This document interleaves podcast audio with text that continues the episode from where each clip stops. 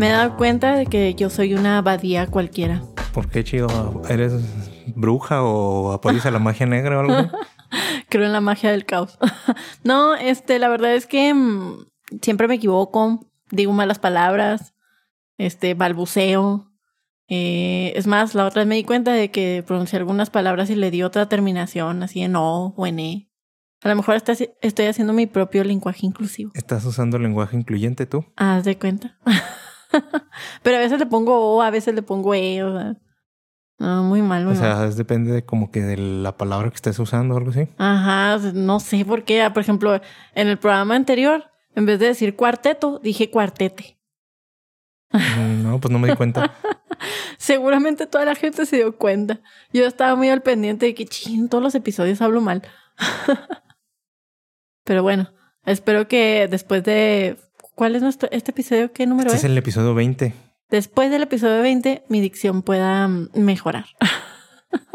lo haré lo mejor posible. Está bien. ¿Cómo la ves? Muy bien, les damos la bienvenida a Melomanía Crónica. Les habla Rocío Huereque. ¿Y Omar Torres? ¿Cómo estás, Omar? Muy bien, bien. ¿Tú? Sí, yo también, muy bien, muy bien. Muy apresurada este domingo porque mañana toca viaje y tengo que alistar todo, tengo que hacer maleta, toda no la hago. y me voy al lugar donde, al lugar que no existe, Ajá, ¿Cuál? a Tlaxcala. A la tierra de la escalera eléctrica. Ándale, ese merengues. Yo no conozco, a ver qué tal está.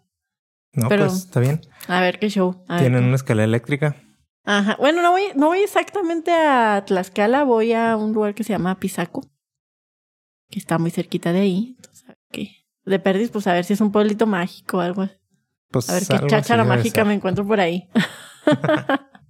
y dime, Omar, ¿qué experiencia has tenido con la música en estos días? Una bien rara. O sea, el otro día fui al súper y era el, creo que el 16. Ujú, Y tenía, Muy mexicano. Sí, muy mexicano. Y tenían, en el súper tenían covers de mariachi, de Ah, ¿sí? canciones populares. ¿Cómo cuáles canciones? A la que me vino así a la mente que me di un chorro de cuenta fue la de Bohemian Rhapsody de Queen. Ay, ay, pero en inglés, pero no, mariachi. no, no, en inglés nomás música, Ah, ok, ok. pero mariachi.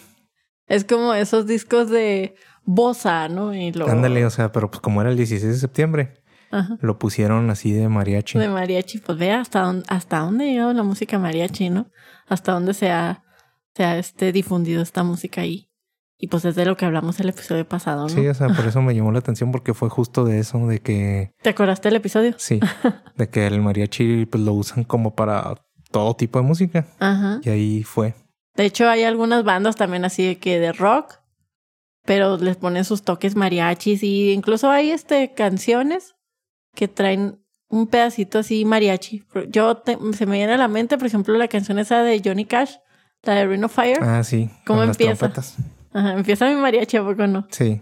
Y lo, hay otra canción que se llama Beirut, que lo tocó un grupo que se llama Elephant. Y también así las trompetas así características del mariachi sí suenan en la canción.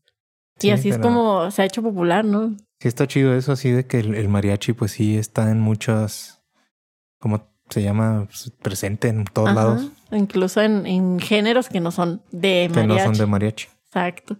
Y este, y estaba bueno entonces el... Estaba bien pirata. Estaba raro. No fue algo que yo esperara escuchar, pero estaba chido. Ah, está bien, está bien.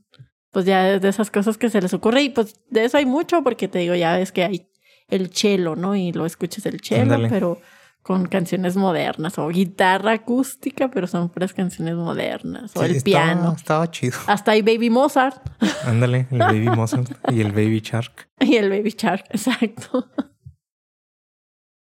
Este, no me, no me vas a preguntar de mi experiencia, Sí. Omar. Chido. Se quedó callado acá. Te veo muy emocionada por contarnos tu experiencia musical de esta semana. En realidad no tengo experiencia musical.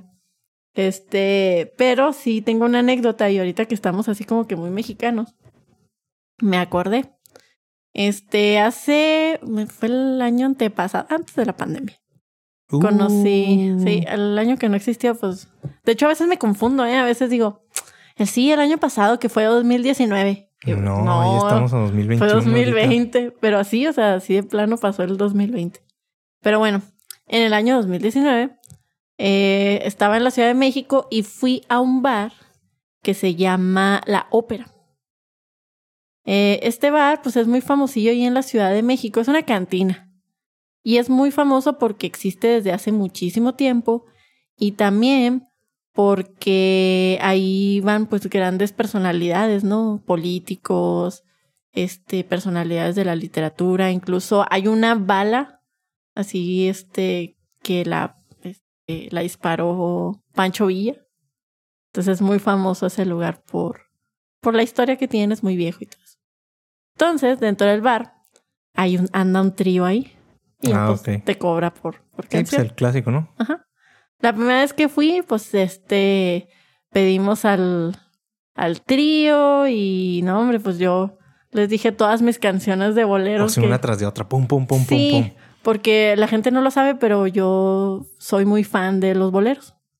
Entonces, este, pues así que se quedaban sorprendidos, así que, oiga, pero usted se ve muy joven como para que sepa de estas. Pero, pero De usted no, no me juzgue. No, no, al, al, al contrario, o sea, me felicitaron así, wow, esas Ah, canciones usted no sí las sabe así piden. ajá". del- de música, de los boleros. Sí, exacto. Entonces, en este año volví a ir. Pero esta vez que volví a ir, fui con, con mi amigo Eduardo, a este que le mandamos saludos y que dice que nunca lo, nunca hablamos de él en el podcast. pues ya estoy hablando de él. Este, fui con Eduardo y no, pues igual, ahí andaba el mismo trío. Entonces lo volvimos a pedir, yo volví a pedir mis canciones inéditas de boleros. Pues me imagino que es el trío del bar, ¿no? O sea, sí, sí, porque eran los mismos señores. Y me volvieron a felicitar así, ah, no, es que usted, qué bárbara, sabe muchas canciones que, o sea, nu- nunca nos piden. Y se ve muy joven. Toda contenta porque oh, sí, imagínate. que te están felicitando tus gustos de boleros. Exacto, hasta Eduardo se, se sorprendió así que, oye, no, si tú sí le sabes a la música. Entonces de ahí. Ven, para que me la melomanía es de todo, ocupa toda la música, ¿no? Es de todos los géneros y, y pues este es uno de los géneros que me gustan mucho, los boleros. Los boleros. Y sí fue muy agradable ir a ese lugar y pues el trío ese y que sí, mira, si voy a una cantina aquí en Chihuahua y no sé, hay un conjunto norteño, también le pido, o sea, siento que tengo un repertorio para pedir música norteña. Para las rolillas así de la peda y así. Sí, y, y también, o sea, si hay un mariachi, De todo. también, también tengo mi, mi repertorio para pedir mis canciones de mariachi. Así que para mí eso no es problema. Cualquier cosa, lo que haya, mariachi, trío, banda, Ajá, de Todo. todo. Reggaetón, no se diga. conjunto Perrear. norteño, todo. a perrearse. y bueno, pues este, eh, pues me acordé mucho de por, por ahora las, las fiestas patrias. Eh, de, no sé, pues me recordó como que la música mexicana, ¿no? Eh, y bueno, pues ya que estamos todavía en septiembre, que es el mes patrio, pues quiero seguir hablando del, del mariachi y continuar con, con la plática que tuvimos en el episodio pasado, ¿no? Esta vez, pues este, eh, tratando más temas de cómo el mariachi ha evolucionado, ya que pues, la vez pasada hablamos de sus orígenes. Ajá. Entonces, ver cómo ha evolucionado, ¿no? Hasta los, hasta el día de hoy. Cómo el mariachi se ha transformado. Y bueno, tú te has fijado que en el mariachi, este, algo muy característico de ellos, este, digo, dejando a un lado lo que es la instrumentación y la forma en que, en que cantan sus canciones, es cómo se visten, ¿no?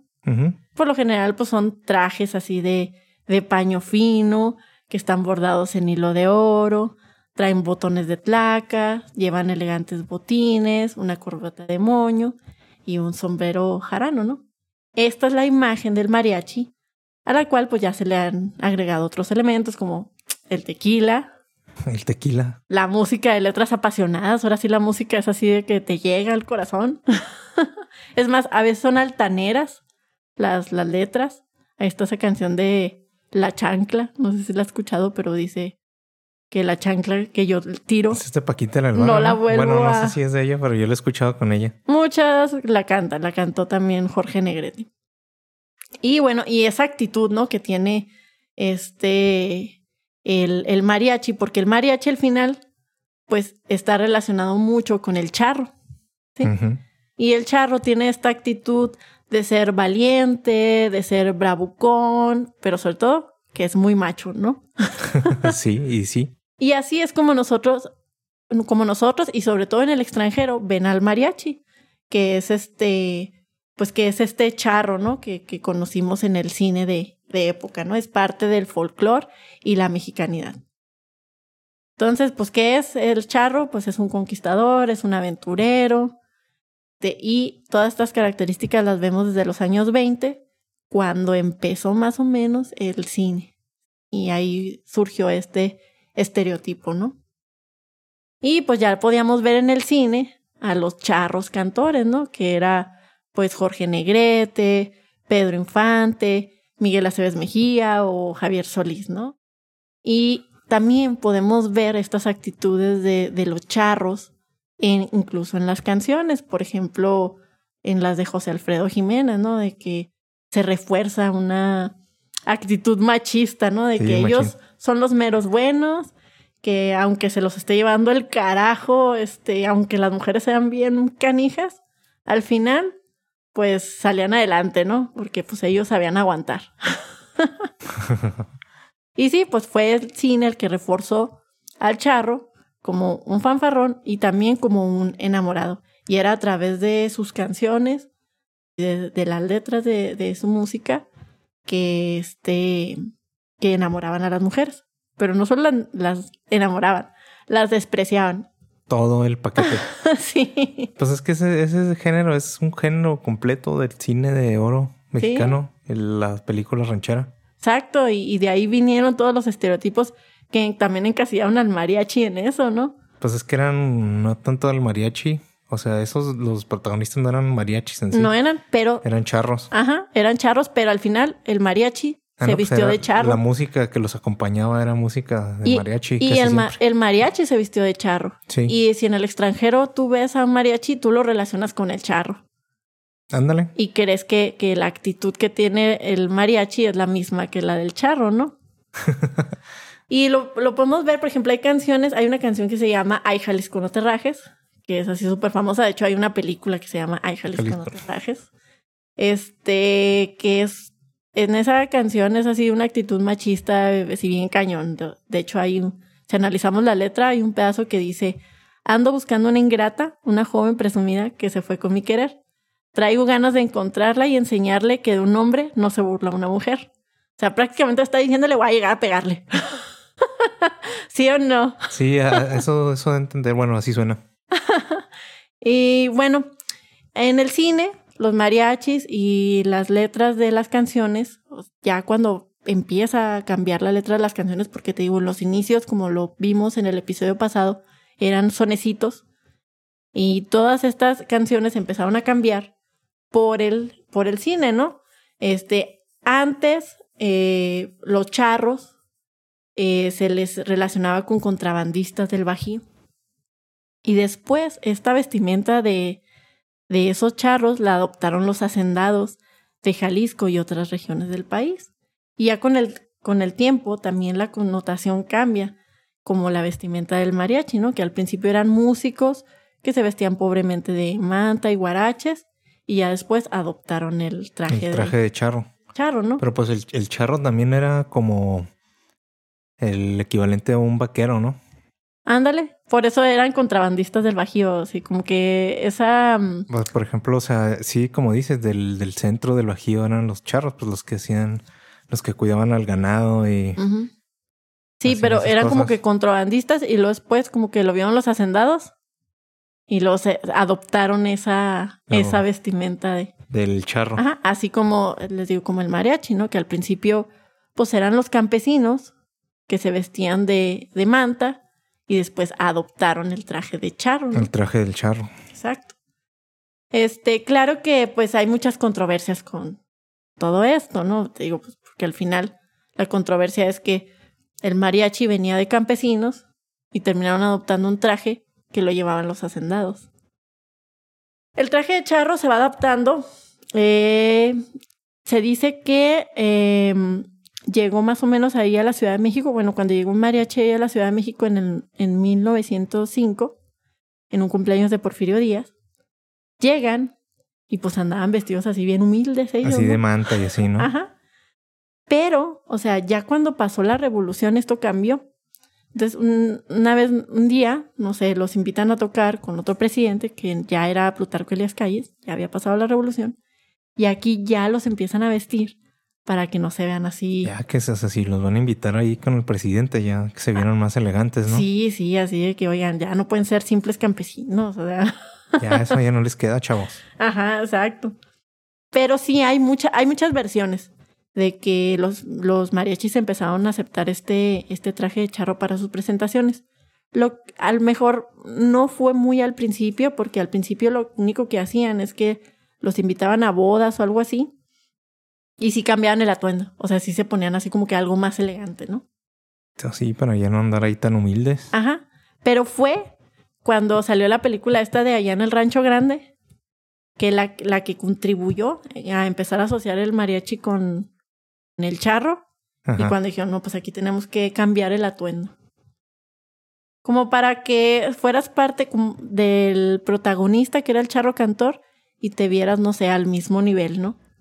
De, del charro. Eh, con la vestimenta del charro, pues empezó a modificarse también para diferenciarse incluso de del charro cantor, que llevaba como un, un, este, un traje más elegante, y el mariachi lo hacían un poquito más sencillo.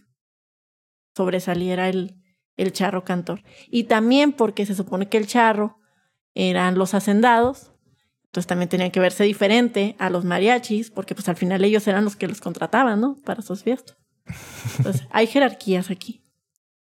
También, pues la asociación del charro y el mariachi, que digo, se vea ligada con el cine, también fue por la prensa y fue toda la educación por revolucionaria, sobre todo cuando ya se estableció la SEP, de lo que hablábamos la vez pasada. Se va incorporando todo esto a programas escolares y ya aparecen como parte ¿no? de, de los, los programas educativos y que en este tiempo pues también se adoptó lo de los bailes, el jarabe tapatío, este, y lo de la china poblana. De hecho, pues todavía lo podemos ver, o sea, en las kermeses de las escuelas. Así de que hay este... Siempre visten a los niños de charros y de chinas poblanas. Siempre. Nunca viste, no viste un meme ahora de que de que se, los vestían pero como revolucionarios, eh, típico de que son las fiestas patrias de la independencia, bueno, de la independencia y te visten como revolucionarios, ¿Cómo los van a vestir entonces?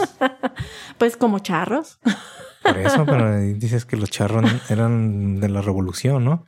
Después de la revolución, bueno, Entonces, ¿cómo iban a vestir a los niños? ¿Cómo vestirían a los niños para que fueran de las fiestas patrias de la ¿Cómo? independencia? no solamente que todos los vistamos de de ¿De campesinos? de campesinos o del padrecito ¿De Padre de la patria, algo así, algo de, así, ¿no? de esa ropa que usaban en esa época, ¿no? o de la, no sé, de los europeos, porque antes todo era muy Sí, o sea, por eso europeo. te digo de ese tipo, pero no, no se me ocurre cómo, Sí, ¿verdad? Pues sí. cómo podría ser así para vestir al- a, los niños. que Porque no al final como que es una representación general, ¿no? Porque, o sea, sí es la independencia, pero al final es, es la festividad de la mexicanidad, ¿no?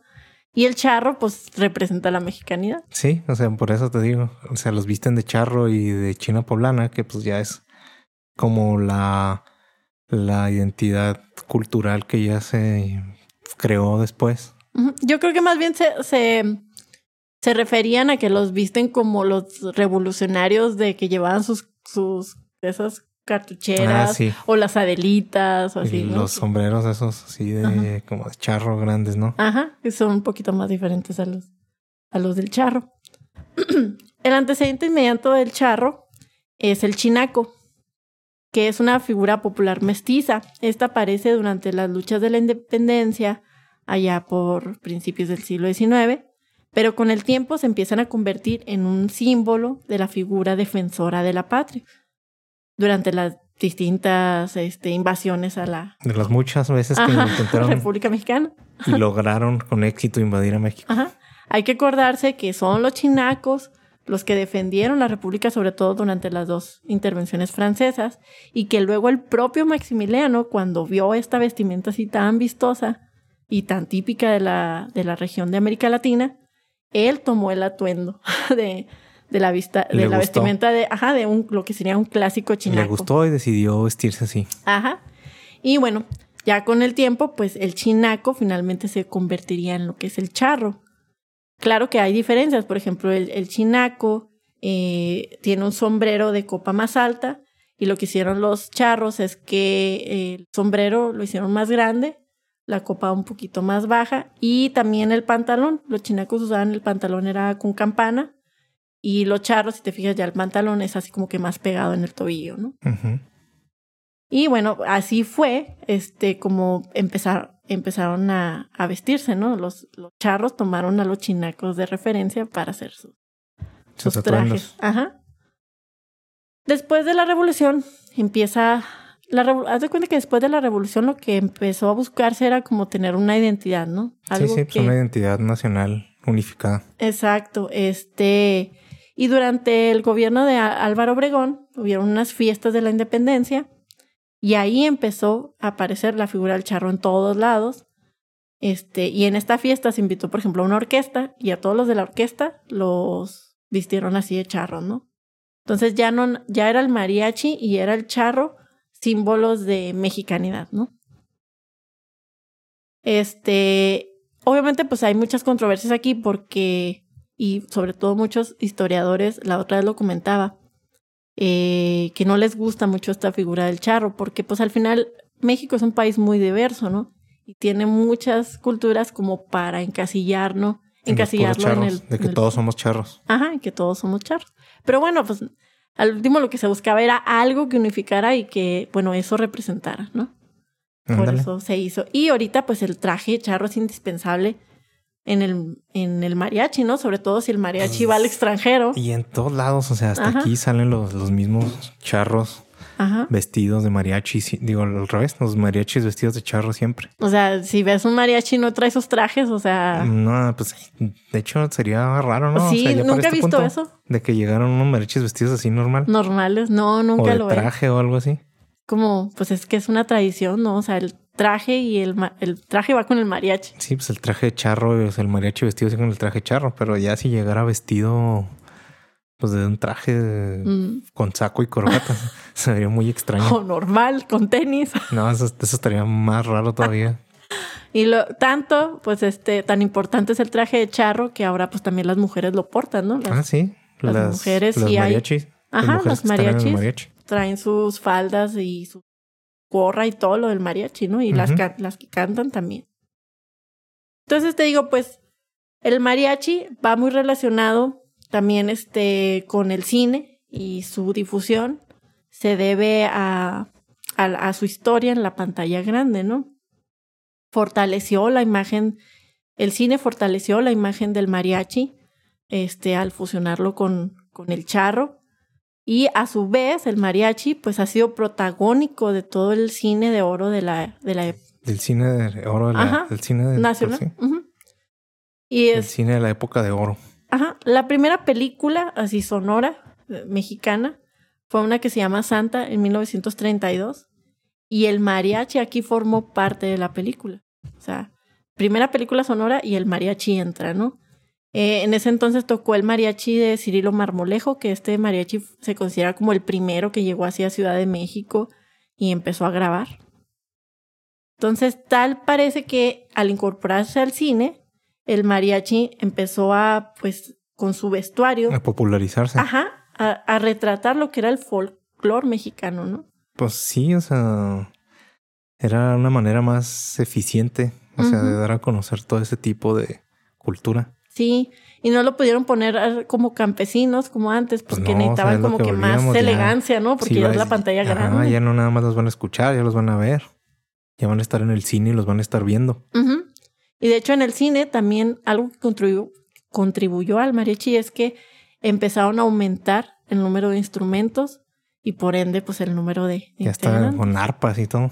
Sí, o sea, de hecho el arpa es de los instrumentos de al principio. De los originales. Ajá, de los originales. Este...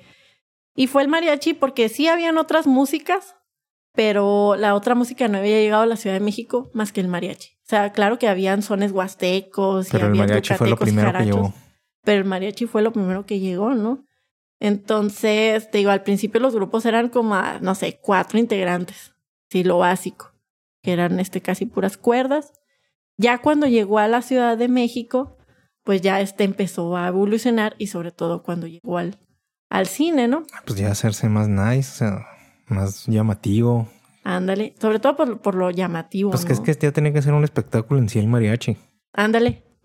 O sea, se vuelve más que un solo grupo musical, Sí, sino ya se no vuelve es, un ya, espectáculo. ajá, o sea, ya no es, ya sí vas a estar saliendo en el cine y así. Pues ya no, ya no puede ser nada más así como los musiquillos que están atrás acompañando. Ándale. Tienen que estar, tenían que hallar la manera de llamar ellos la atención. Exacto, y pues bueno, las vestimentas pues les ayudó. Ajá. Bastante, ya ¿no? verse más elegantes, así. Más nice todo el pedo. Eh, en los años 30 empieza a perfilarse esta figura del, del charro, que al principio las películas, o sea, todavía no había como un charro cantor. Nos salió un actor que a lo mejor no era un cantante, pero siempre estaba acompañado de, Del mariachi. de un mariachi. Y ya después, pues empezó a agregar este, este ingrediente, ¿no? De- del charro cantor. Y fue con Jorge Negrete, cuando salió la película de esa de Ay, Jalisco, no te rajes, ¿no?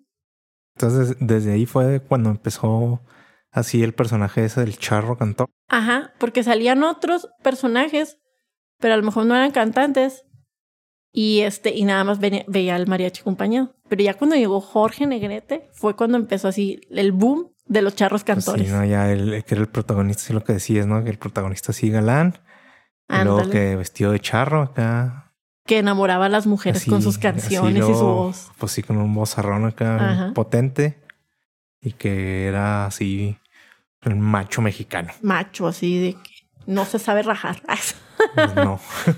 y bueno, este, al principio Jorge Negrete se negaba este, a cantar con mariachi, porque como bien lo dijiste el episodio pasado, él estaba entrenado para cantar ópera. Se nota pinche vozarrón acá. Tenía cabronado. una voz de tenor así súper extraordinaria, súper extraordinaria. Y este, él, este, te digo, se, se... Veía, veía los mariachis así como muy vulgares o algo así. Pues no, pero pues como que él tenía sus sueños de ópera, ¿no? De Sí, hecho, sí. él llegó a, audicion- a audicionar en el Teatro Metropolitano de, de Nueva York. Cabrón. Este, y en las primeras películas que hizo no cantaba. Nomás salía actuando. Ajá, salía actuando. Y ya fue cuando te digo, ahí en Jalisco no te rajes. Este, casi casi que lo amenazó el director y tienes que cantar. Para eso te trajimos. Ah, sí. Y al fin, y al final, o sea, dio su brazo a torcer, cantó y no manches, o sea, terminó siendo un éxito. O sea, cuántas películas no hay del charro cantor, ¿no? Y que de ahí nació el charro cantor. Te digo, o Jorge sea, es, todo un género, o sea, de las del cine de, de- de la época de oro mexicana. Ajá. Es todo un género completamente, es un género completo de las Sí. películas de rancho, las rancheras, Las rancheras. que son todas más o menos lo mismo, ¿no? Exacto. O sea, van así el protagonista, que es así, pues el charro cantor, y le echa los ojos a alguna muchacha y luego hay algún tipo de conflicto. Ajá. Pero pues, o sea, y igual esas películas eran como que las, las Sí. superproducciones de esa época. Se llamaban las comedias rancheras. Porque casi siempre eran cómicas. Las, Sí. Tenían Pero su, eran como su comedias comicidad. románticas. Ándale, pero eran del rancho. Y luego, sí, o sea, eso eran, o sea, las de Pedro Infante también, ¿no? Ajá. Y fueron estas comedias rancheras las que internacionalizaron el, est- el O sea, estereotipo es- del es- charro te- mexicano. Sí, te digo lo que te decía de que esas eran como las superproducciones de la época. Porque todas esas películas siempre tenían números musicales así bien elaborados, con los mariachis, Ujú. Y luego escenas así en el rancho con caballos y Ándale. suertes de charrería y cosas así. Y Que eso, están en la cantinilla y sí, o sea, un- pero un número musical así, Ajá. todos cantando. Entonces eso, eso no era así como muy barato de producir, ¿sabes? O sea, no, no, no. necesitaba hacer un estudio en forma bien Ajá. y luego pues grabar en locación porque antes no existían así que los efectos digitales o eso. Ándale. Entonces tenían que ir a la locación ahí al, al lienzo charro a grabar ahí A grabar. y llevar a los mariachis y a los extras y todo. Y de hecho fue por eso lo que decía ahorita, de que el, el número de integrantes del mariachi tuvo que incrementarse, porque pues a lo mejor tener cuatro mariachis ahí... No, no era llamativo. ya, y no deja tú, a lo mejor no era lo suficientemente potente o no pero no, sé. no llama la atención. O sea, pues, imagínate en la escena ahí una escena... Nomás cuatro la ahí. escena final ahí de la película, ¿no? Donde llegan ahí todos los mariachis y están cantando. O no te... El protagonista, así pues como hay cuatro mariachis, ¿cómo iban a llamar la atención Ajá. ahí? Ya necesitaban ser un chingo ahí para... O a lo mejor no tenía sentido porque, pues obviamente a la hora de editar, y si tú veías la película, pues escuchabas un mariachi súper completo, ¿no? Sí, súper fuerte, ¿no? Ajá, y no, no iba a emparejarse con lo que veías a lo mejor en, En en la pantalla, si nomás ponías a cuatro. Sí, no, o sea, ya Integrantes, ¿no? Necesitaba ser así bien llamativo, bien espectacular. Así es. Y bueno, pues este estereotipo, ya como ya decíamos, pues es un vato que es alegre, que es mujeriego, mujeriego muy importante, es borracho, es, apostador también, Es así como que... pero es muy sentimental también y enamorado. y tiene buen corazón. Ajá. Y bueno, además de los duelos de películas y peleas cuerpo a cuerpo que veíamos en estas películas, también veíamos lo que se llamaban coplas contestadas o coplas de Ah, retache. sí. Si te acuerdas de dos tipos de cuidado. O sea, estaba súper padre porque era un intercambio como de insultos, pero con música. Eran, eran y tenías que improvisar así Eran bien. las, las improv battles de, principios del siglo pasado. Me recuerda mucho al hip hop, ¿no? Porque pues, ya Pues es que el hip hop ves, sale ¿no? acá este... Pues ahorita te existe toda esa cultura, ¿no? De las... No, no estoy seguro si cómo se llaman bien, Ajá, pero no, donde también. van los, los raperos, los del improv acá. Lo vimos en, en ocho millas de... Ándale, o sea, pero ahorita hay así de que hasta los World Cups, esas así. Ajá. Pues miren, antes de todo eso ya estaba acá Jorge Negrete. Los raperos y- así de que y van Pedro. y se empiezan a hablar acá y Ajá. aventarse sus... Y ha de ser bastante difícil porque tienes que tener mucha improvisación Sí. y bastante inteligencia para saber qué contestarle y que rime. Y... No, eso es todo, ¿no? O sea, que lo, lo que vas a contestar que tenga sentido así musical y que sea una rima chida. Ándale. Entonces, pues eso lo empezó a hacer eh, Jorge Eso no, Negrete. no lo, in- no lo inventó el güey este, el asesino. Ese Fue- fue, Jorge fue, Negrete. ajá, fue algún director cinematográfico de la, Ah, pues, de yo- la época de Yo oro. imagino que eso ya lleva más tiempo, ¿no? A lo mejor. Sí, yo creo que sí. Yo creo que sí, porque pues muchas cosas nos las pirateamos de otros lados, ¿no? O sea, ya lleva más tiempo, pues a lo mejor otros en otro tipo en los sones y eso ya eso Ajá, se daba. ya se contestaban. Igual y sí. O no sé, ahí en, en los sones como sones jarochos que a lo mejor no llegaban a O en Ciudad de los México, del- pero desde los del- ranchos se hacía. ¿Cómo se llaman los de Yucatán? Los del Huapango, Ándale, los esos. yucatecos. Las bombas y todo eso. Ujú, ándale, sí, todo eso. De ahí debe venir. Luego ya los raperos lo tomaron y Y lo hicieron suyo. hicieron acá el freestyle y Y ahora son los dueños de eso. las campeones, las copas mundiales de freestyle de Red Bull y eso, que sí existen, búsquenlas en internet. Ay, yo nunca he visto una de esas, habrá que verlas. Y bueno, fueron los directores cinematográficos de las comedias rancheras los que enmarcaron las historias con tradiciones y con música de mariachi. Y así fue como fue tomando poco a poco un perfil diferente, ¿no? ¿A qué, a qué se debe? A, ¿A qué me refiero? Que de aquella vestimenta humilde que provenía del campo se empezó a urbanizar y se renovó con las necesidades de que tenía el cine, ¿no? Hasta Sí, sí. convertirse en un Mm. símbolo mexicano que es el charro, ¿no? Y la China poblana. Y la China poblana. Sí, porque pues también las mujeres salían vestidas así típicamente, ¿no? Era la idea, es lo que dices. Ajá. Y este, y bueno, a pesar de que este, eh, esta, esta música pues va evolucionando, creo que hoy en día pues todavía podemos escuchar esos sones que se escuchaban desde los orígenes de... Sí, claro. Del pues mariachi, siguen, ¿no? Y se siguen tocando y se siguen grabando y Ajá, la única diferencia es que ya no vemos a un mariachi, un mariachi cam- este, campirano, ¿no? Sino que ya vemos a un mariachi urbanizado, pero sin perder sus, sus Ah, tradiciones. pues es lo que decíamos, o sea, el mariachi, cuando llevas un mariachi, tú te lo, tiene que llegar así de cierta manera, ¿no? Ujú, Vestido de cierta forma y todo. Ajá, así seas un mariachi, o sea, callejero, tienes que portar el traje Sí, ándale, de los mariachis a lo mejor no de los más nice, ¿no? Pero los que andan ahí, que contratan para las fiestas, así. Si te vas, no sé, a la Plaza Garibaldi, pues vas a ver a todos los mariachis vestidos de Ándale, charro. o sea. Exacto. O aquí en Chihuahua, ahí en el centro. Ajá. Si tú contratas a alguien, así sean, no sé, un cuarteto nada más. Unos poquitos así porque estás en tu party y Ajá. dices, ah, quiero un mariachi. Y vas y les hablas. Ajá, y van a llegar con su traje de charro, Ajá, ¿no? Porque sí, es más, yo diría, a ver, ¿estos qué? ¿Estos impostores quiénes son? ¿Usted es mariachi? Sí, no, no, No, creo. yo no le creo. Oiga, pero mira, aquí la una... No, no, no, no. No, Bye. no, no es mariachi. no me va a engañar. No trae el traje de charro, so sorry. Bye.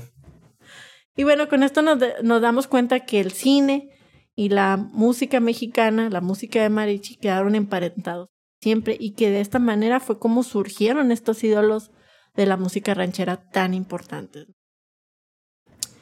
Pero aún así, sabemos que el mariachi surge del campo, en pequeñas comunidades como ya lo hemos hablado, de Jalisco, Michoacán, Colima y Nayarit, y que bueno, pues a través de los años construyeron su historia, ¿no? Y su imagen. Este, junto con el país, el, mariachi pues atravesó los tiempos de la revolución, el surgimiento de instituciones y pues la modernización de hoy en día, ¿no? Entonces el mariachi empieza a abandonar su carácter local y ya se hace cada vez más popular. Esto, claro, apoyado totalmente con los nacientes eh, medios de comunicación y sobre todo pues la creciente industria del, de fonogramas. Y fue lo que le dio el empuje hacia la modernización y la comercialización, ¿no? Para que se convirtiera en un representante nacional. Y bueno, pues claro que todo esto también fue reforzado cuando ya apareció la, la televisión, ¿no? Entonces, claro que eh, eh, lo que querían, ¿verdad? Como tenía un origen campirano, querían este predicar este valor del mariachi, ¿no? Y extender su, expandir su música. Sobre todo porque venían de un, de un periodo eh, post-revolucionario y que había como que una necesidad del país de encontrar como su identidad, pues porque como que antes de eso se valoraba mucho lo extranjero, tío. En todo el porfiriato. ¿Antes de eso? Bueno, todavía, pero me refiero a que ah, antes pues no había otra cosa. sí, no, antes hasta pues, o sea, lo que decías del porfiriato, que Porfiridas intentó hacer a México un país moderno y lo intentó basado directamente en Francia. Ajá, y pues, o sea, antes del porfiriato, pues también todo era europeo, ¿verdad? Porque pues estaba la colonización. Entonces, eh, es precisamente el hecho de que el mariachi se haya convertido en este símbolo nacional, porque sí provenía pues del campo y de todas esas cosas que sí le daban como que cierta identidad a, a México. Estaba tan, tan europeo el, el asunto, ¿no? Entonces, de los 30 años para adelante se empieza a generar otro tipo de mariachi, este, empiezan a diferenciarse de las agrupaciones que, les dieron origen, este, se empiezan a suplir instrumentos, en este caso, por ejemplo, la, el arpa, eh, se suplió por la trompeta. Digo, sí, sí hay, obviamente, mariachis que todavía utilizan arpa, este, pero ya no son muy comunes, ya no es como que un instrumento este, indispensable, ¿no? y sin embargo, la trompeta se convierte en un... Pues ya un mariachi sin trompeta no es mariachi. Y ya empezaron a tocar otras cosas aparte de los sones, ¿no? Eh, polcas, danzones, twist, hasta rock and roll, ¿no? Hasta canciones de Queen. Ajá, hasta rock and roll. Y ya como, como mariachi urbano, pues empieza a popularizar en las crecientes ciudades de, de país, ya no nada más en México. Este, por, y por este, con su atuendo de charro y por, se inmortalizó en el cine. Y desde luego, sobre todo, porque tenía una carga de sentimentalismo las canciones. entonces la gente se identificaba con eso, ¿no? Sí, a huevo. Este, Eso siempre se va a identificar la gente. y, ayudó un chorro, te digo, el, hecho de que también hayan este, metido la trompeta al, al mariachi. Yo creo que para mi gusto, o sea, el que hayan este, metido la trompeta al mariachi, este, lo enriqueció, ¿no? O sea, como que le... Yo porque escuché canciones antes de, de, de que tuvieran la trompeta y no manches, o sea, la trompeta le dio una fuerza increíble. Por ahí leí que, este, que las trompetas surgieron por idea de Emilia Azcárraga. ¿Hasta entonces? Ajá, que en ese entonces. Pero no, o sea, realmente lo dudo porque, o sea, Emilia Azcárraga no era un músico. ¿Cómo iba a tener la genialidad como para decir, ah, le hace falta una trompeta a este grupo? Pues no sé. Se me hace raro que hasta ese entonces hayan decidido usar trompetas. Sí, pues es que cuando llegó a México fue cuando se introdujo la trompeta. Pero ya mucho después, ¿no? Eh, acuérdate que llegaron a principios del siglo XIX, pero ya así cuando empezó a popularizarse y todo, ya fue como los años 20. Y fue cuando ya, ya integraron sí, pues tiene más sentido. la trompeta, ¿no? Que fue, lo que desplazó a, al arpa y todo eso, que el arpa era muy de la sierra, por eso te decía, el arpa venía más bien acá como de Sonora, Sinaloa, Sonora, porque venían de, de esos ritmos, ¿no? Este, también un evento muy importante este, ya también para oficializar al mariachi con, con el charro, fue que le pidieron a, a Pepe, a Pepe Guizar, que era un letrista y que incluso hizo letras para Agustín Lara, que hiciera una obra sobre el estado de Jalisco. Para este entonces, pues Jalisco ya, ya le habían dicho a Jalisco que él era la cuna del mariachi. Se lo sacó ahí en el Sí, en la rifa. ah, usted es mariachi. y él este, montó una revista que se llama Guadalajara y de ahí salió la canción de Guadalajara, que precisamente es Ah, interpretada Guadalajara, por el mariachi, por el mariachi Vargas de Tecalitlán. Sí, ¿cuál otro? Ah, exacto. Entonces, se cuenta que fue el boom. O sea, pa- este, a partir de eso fue así que el boom este, del mariachi y que tenía que usar así que el traje de charro. Y de hecho, si escuchas esa canción, pues habla mucho de los estereotipos, ¿no? De, de, De todos los estereotipos hablas de ahí de. Jalisco, ¿no? Ajá. Entonces, aquí es donde los medios de comunicación le abren la etapa comercial al mariachi, ¿no? Este, y también pues un, un parteaguas este, de, de mandar al, del, al mariachi rural hacia la, hacia la comercialización, pues fue el mariachi Vargas. Sea, totalmente, o sea, se empezó a hacer súper famoso, empezó a tener más fama y ellos, sus integrantes eran los que proponían empezar a adoptar este, eh, todas estas este, nuevas estéticas, ¿no? Que, que salían de él. Y a- no nada más a lo, a lo visual, sino a sus arreglos musicales, alejándose ya pues de, de aquel conjunto provinciano. Ajá. Sus orígenes tan humildes. Ándale. Entonces, pues ya, tal pareciera que México ya había encontrado la música que lo, que lo identificara y que lo uniera como Ujú. país. Este, y con esto fue como alcanzó el mariachi, este, la categoría de ser un conjunto nacional. El rancho, el traje de manta, la actitud humilde de los músicos, ya nada más quedaron registrados en las fotografías blanco y negro de, de la época. ¿no? Ay, pobrecito. Y ahora, pues terminó siendo ca- caricatu- caricaturizada, ¿no? Con como este charro fanfarrón, agresivo, machista, ¿no? Nah. Bueno, digo, por lo del cine. Ah, bueno, pues sí, por lo del cine, sí. Digo, porque pues al final eso fue lo que le dio el impulso, ¿no? Sí, no, o sea, sí, es cierto, o sea, todo el, el mariachi sí nace pues de ahí, el cine. Ajá, exacto.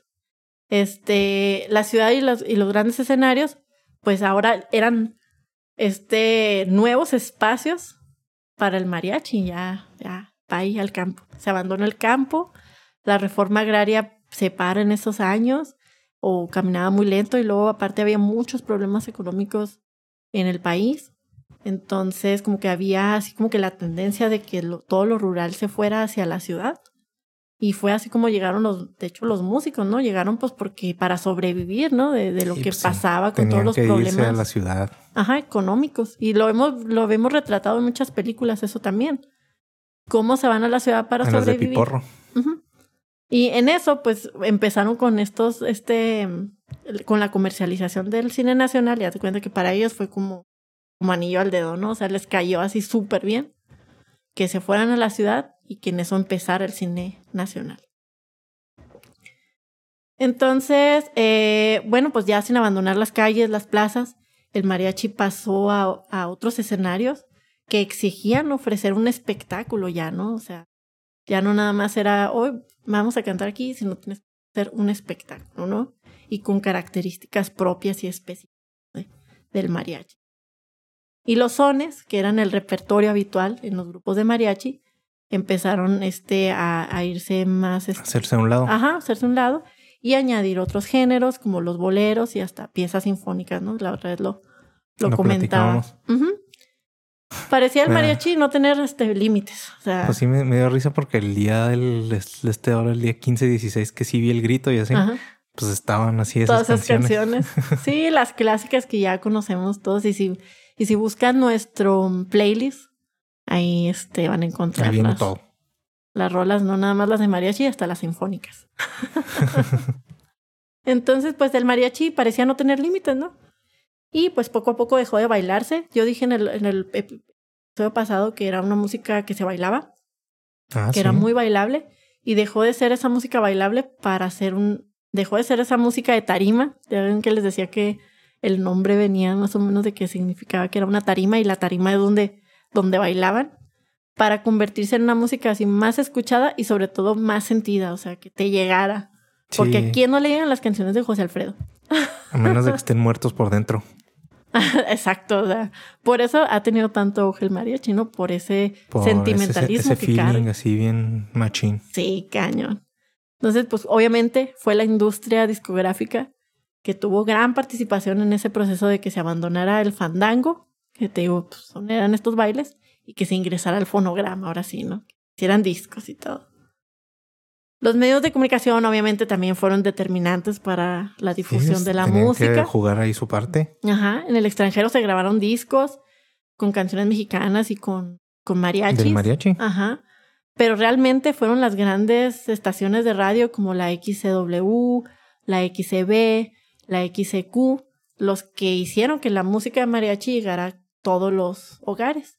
Y sobre todo la- las compañías discográficas unían mediante contratos a los grupos de mariachi con algún cantante solista.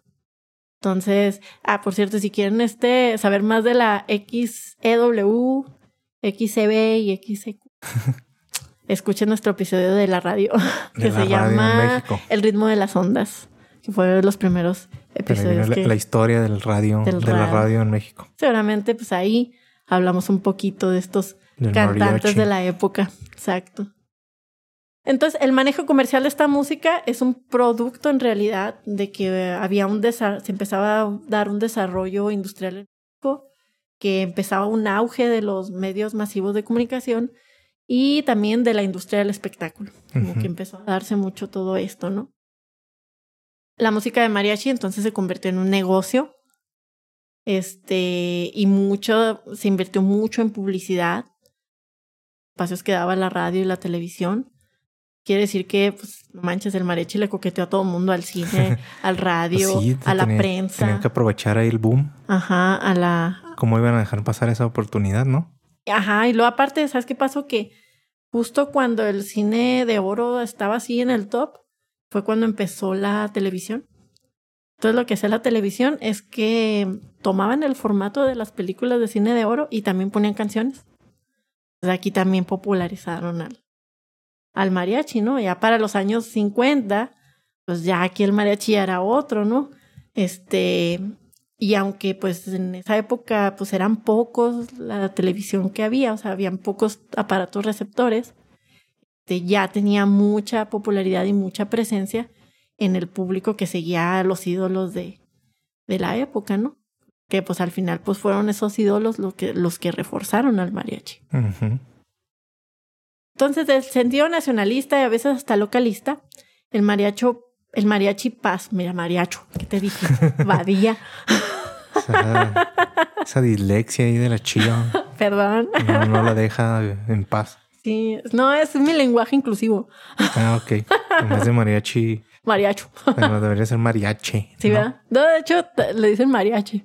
o, ¿Quién sea, le dice mariachi? o sea, proviene de. Antes se decía mariachi porque es que Ah, les pero- había dicho el María y el Che. Pero ya nadie le dice mariachi. Pero bueno, yo sí, por eso. Tú le dijiste mariacho. Mariacho, pues. Este, el mariachi pasó de una versión con, con pretensiones cosmopolitas y México había dejado de ser su único auditorio en el tiempo. O sea, ya no importaría el idioma, sino la música, creando el sonido típico del mariachi. O sea, ya se empezó a internacionalizar. ¿sí? Y para esto, pues, inter- in- intervinieron muchos compositores, crearon a los típicos estereotipos del, del charro cantor. Y este, y pues a lo mejor poco a poco se fue perdiendo los orígenes del, Del mariachi. del ¿verdad? mariachi. Pero aún así, por ejemplo, ta- el trabajo de José Alfredo Jiménez, que yo creo que ha sido uno de los compositores últimos compositores así totalmente de mariachi. Digo, porque sí hay muchos cantantes de mariachi y está, no sé, Juan Gabriel, ¿no? Que, pero al final este no es su fuerte porque pues, Juan Gabriel cantaba muchos tipos de, De de música. géneros. Pero José Alfredo, que sí se dedicaba así totalmente al mariachi, eh, solo hacía música ranchera, pues como que se, seguía trabajando sobre lo mismo que hacían los antiguos mariachis. Entonces, tras el auge de la música de mariachi y la hermandad de- con el cine, ya para los años 40 y 50, empieza el declive. ¿Por qué? Pues porque la fórmula las películas de charros empieza a... Pues ya llevaba un par de décadas. Ajá, desgastar y pues hubo muchas razones. Primero, pues México empieza a dejar de ser un país rural. Empieza a modernizarse. Ajá, se vuelve más urbano, las ciudades empiezan a crecer, el campo empieza a decrecer y pues obviamente la forma de vida va cambiando, ¿no? Entonces viene otro tipo de cine, un cine este más urbano, El más de clase media. Pues yo quiero pensar que el cine de las rumberas fue el que siguió después del cine. Sí. ¿De oro? Sí, de hecho sí. Porque. Bueno, la- las rumberas yo creo que todavía es de la del cine de oro, ¿no?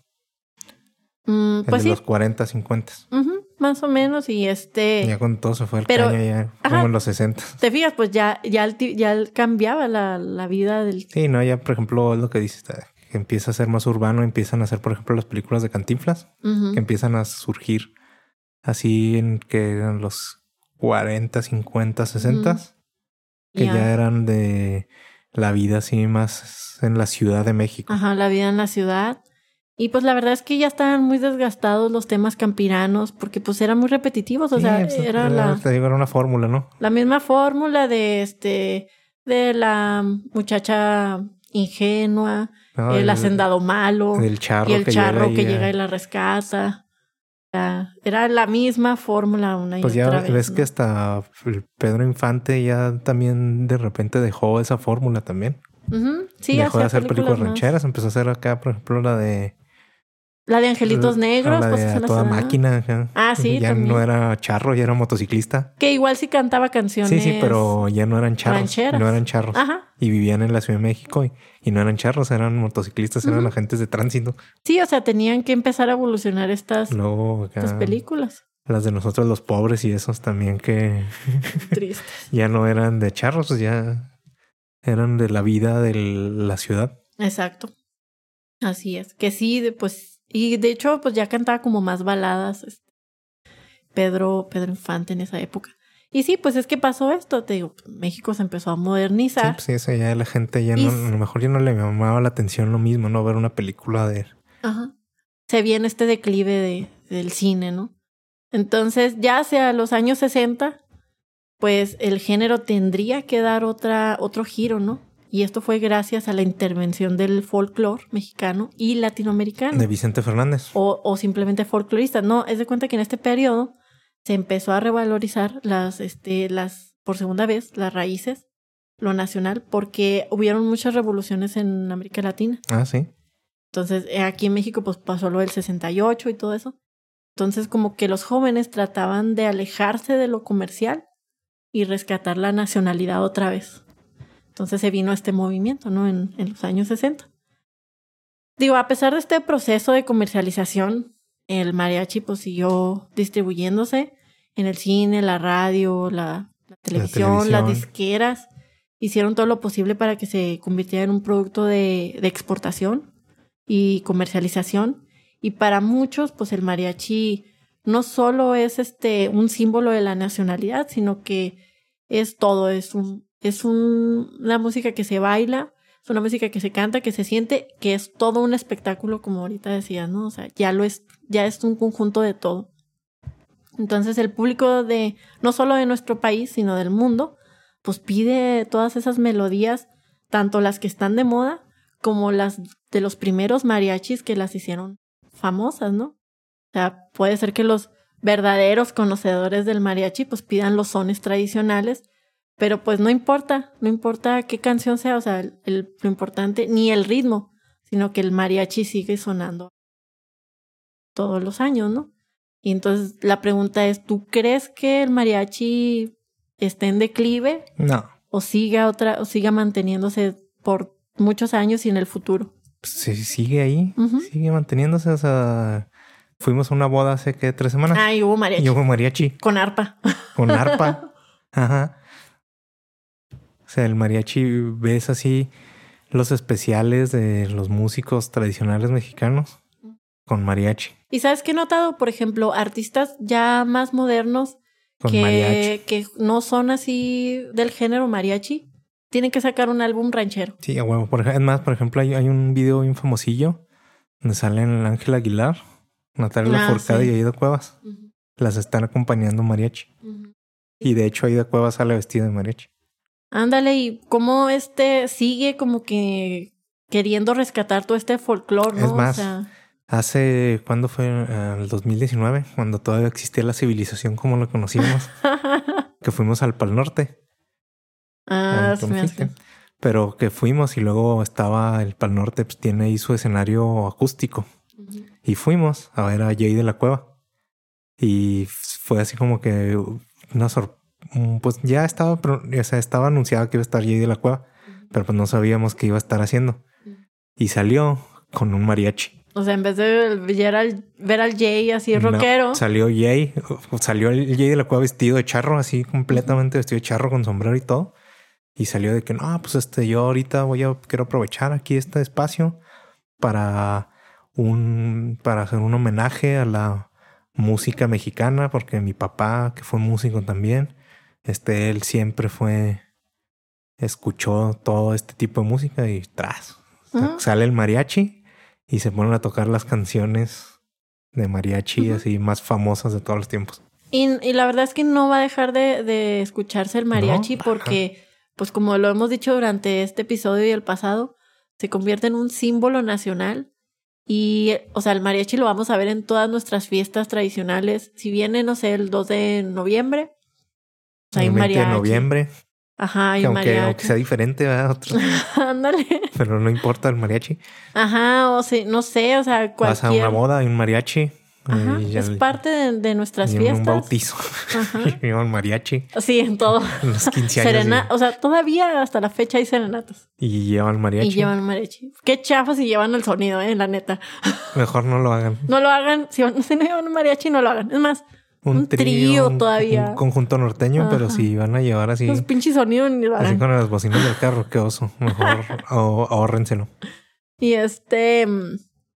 Y no, pues, o sea, es parte de la mexicanidad. Es parte y, de la cultura mexicana. y es como nos conocen en el extranjero con el mariachi. en las fiestas que hacen en Estados Unidos y así, en fiestas mexicanas llevan Sí, mariachi. el 5 de mayo llevan un mariachi. O sea, por ejemplo, un, un amigo una vez me platicó que le tocó ir a una fiesta de independencia en una embajada. Ajá. ¿eh?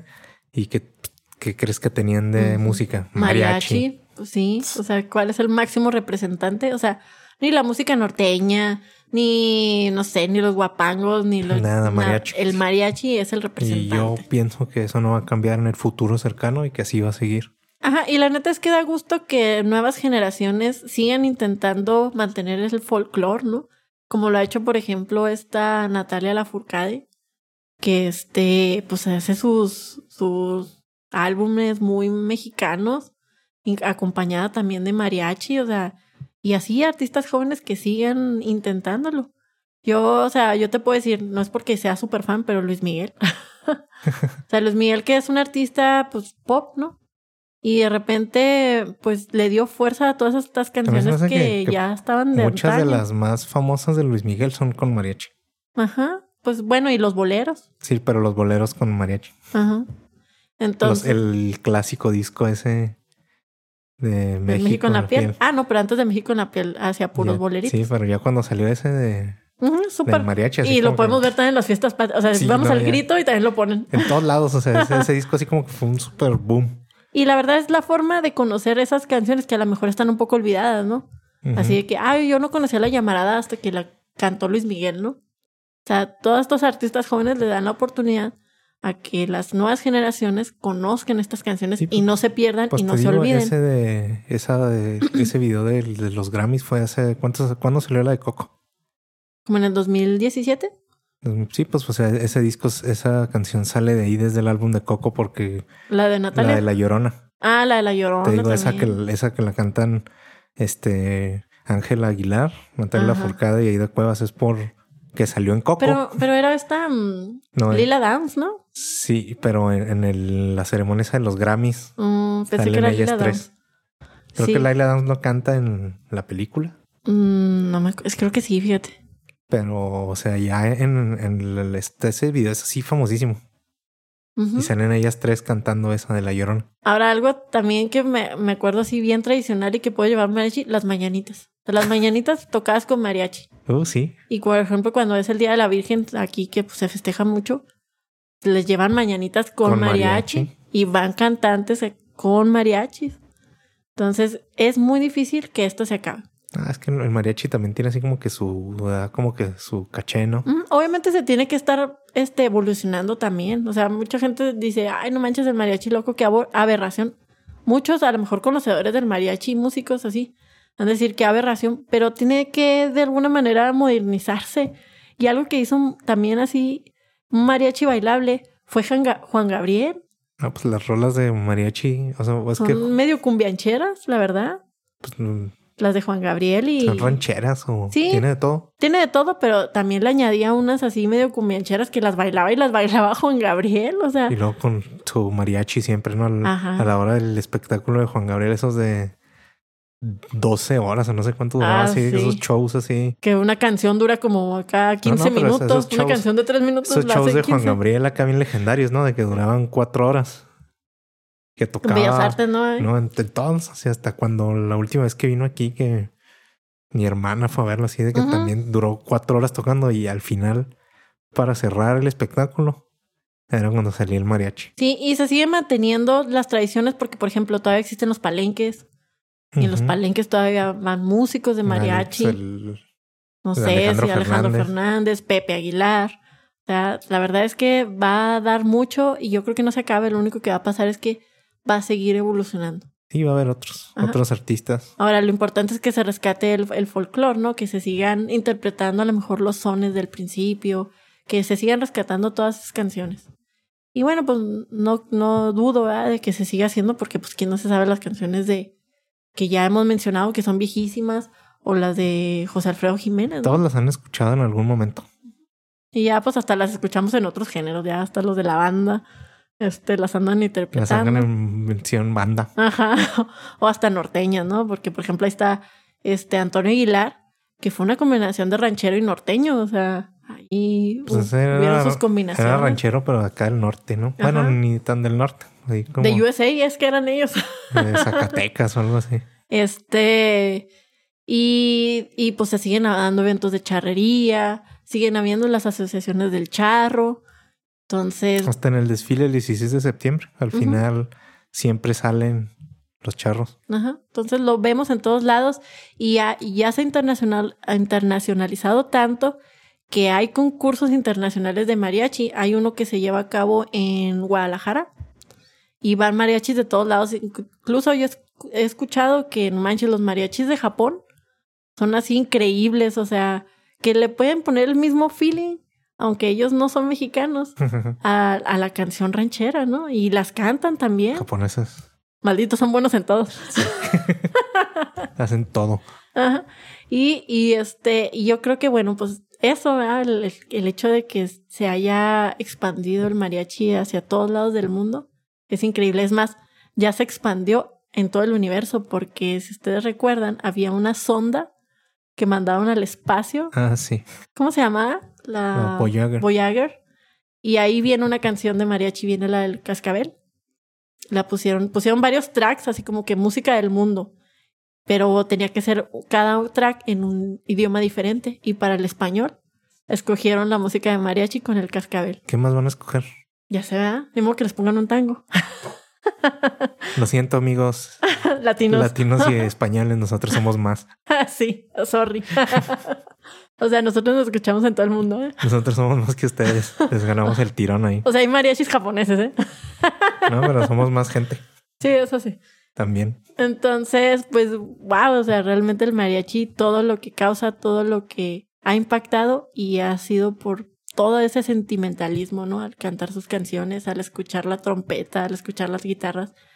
Yo creo que es muy, muy bonito y, y siempre viene con algo muy padre. Digo, a pesar de a lo mejor tener un poquito de esos orígenes acá del charro macho, machista, o sea, al final sí hay letras, híjole, bastante llegadoras y muy bonitas y pues existen, no manches, las serenatas son súper geniales.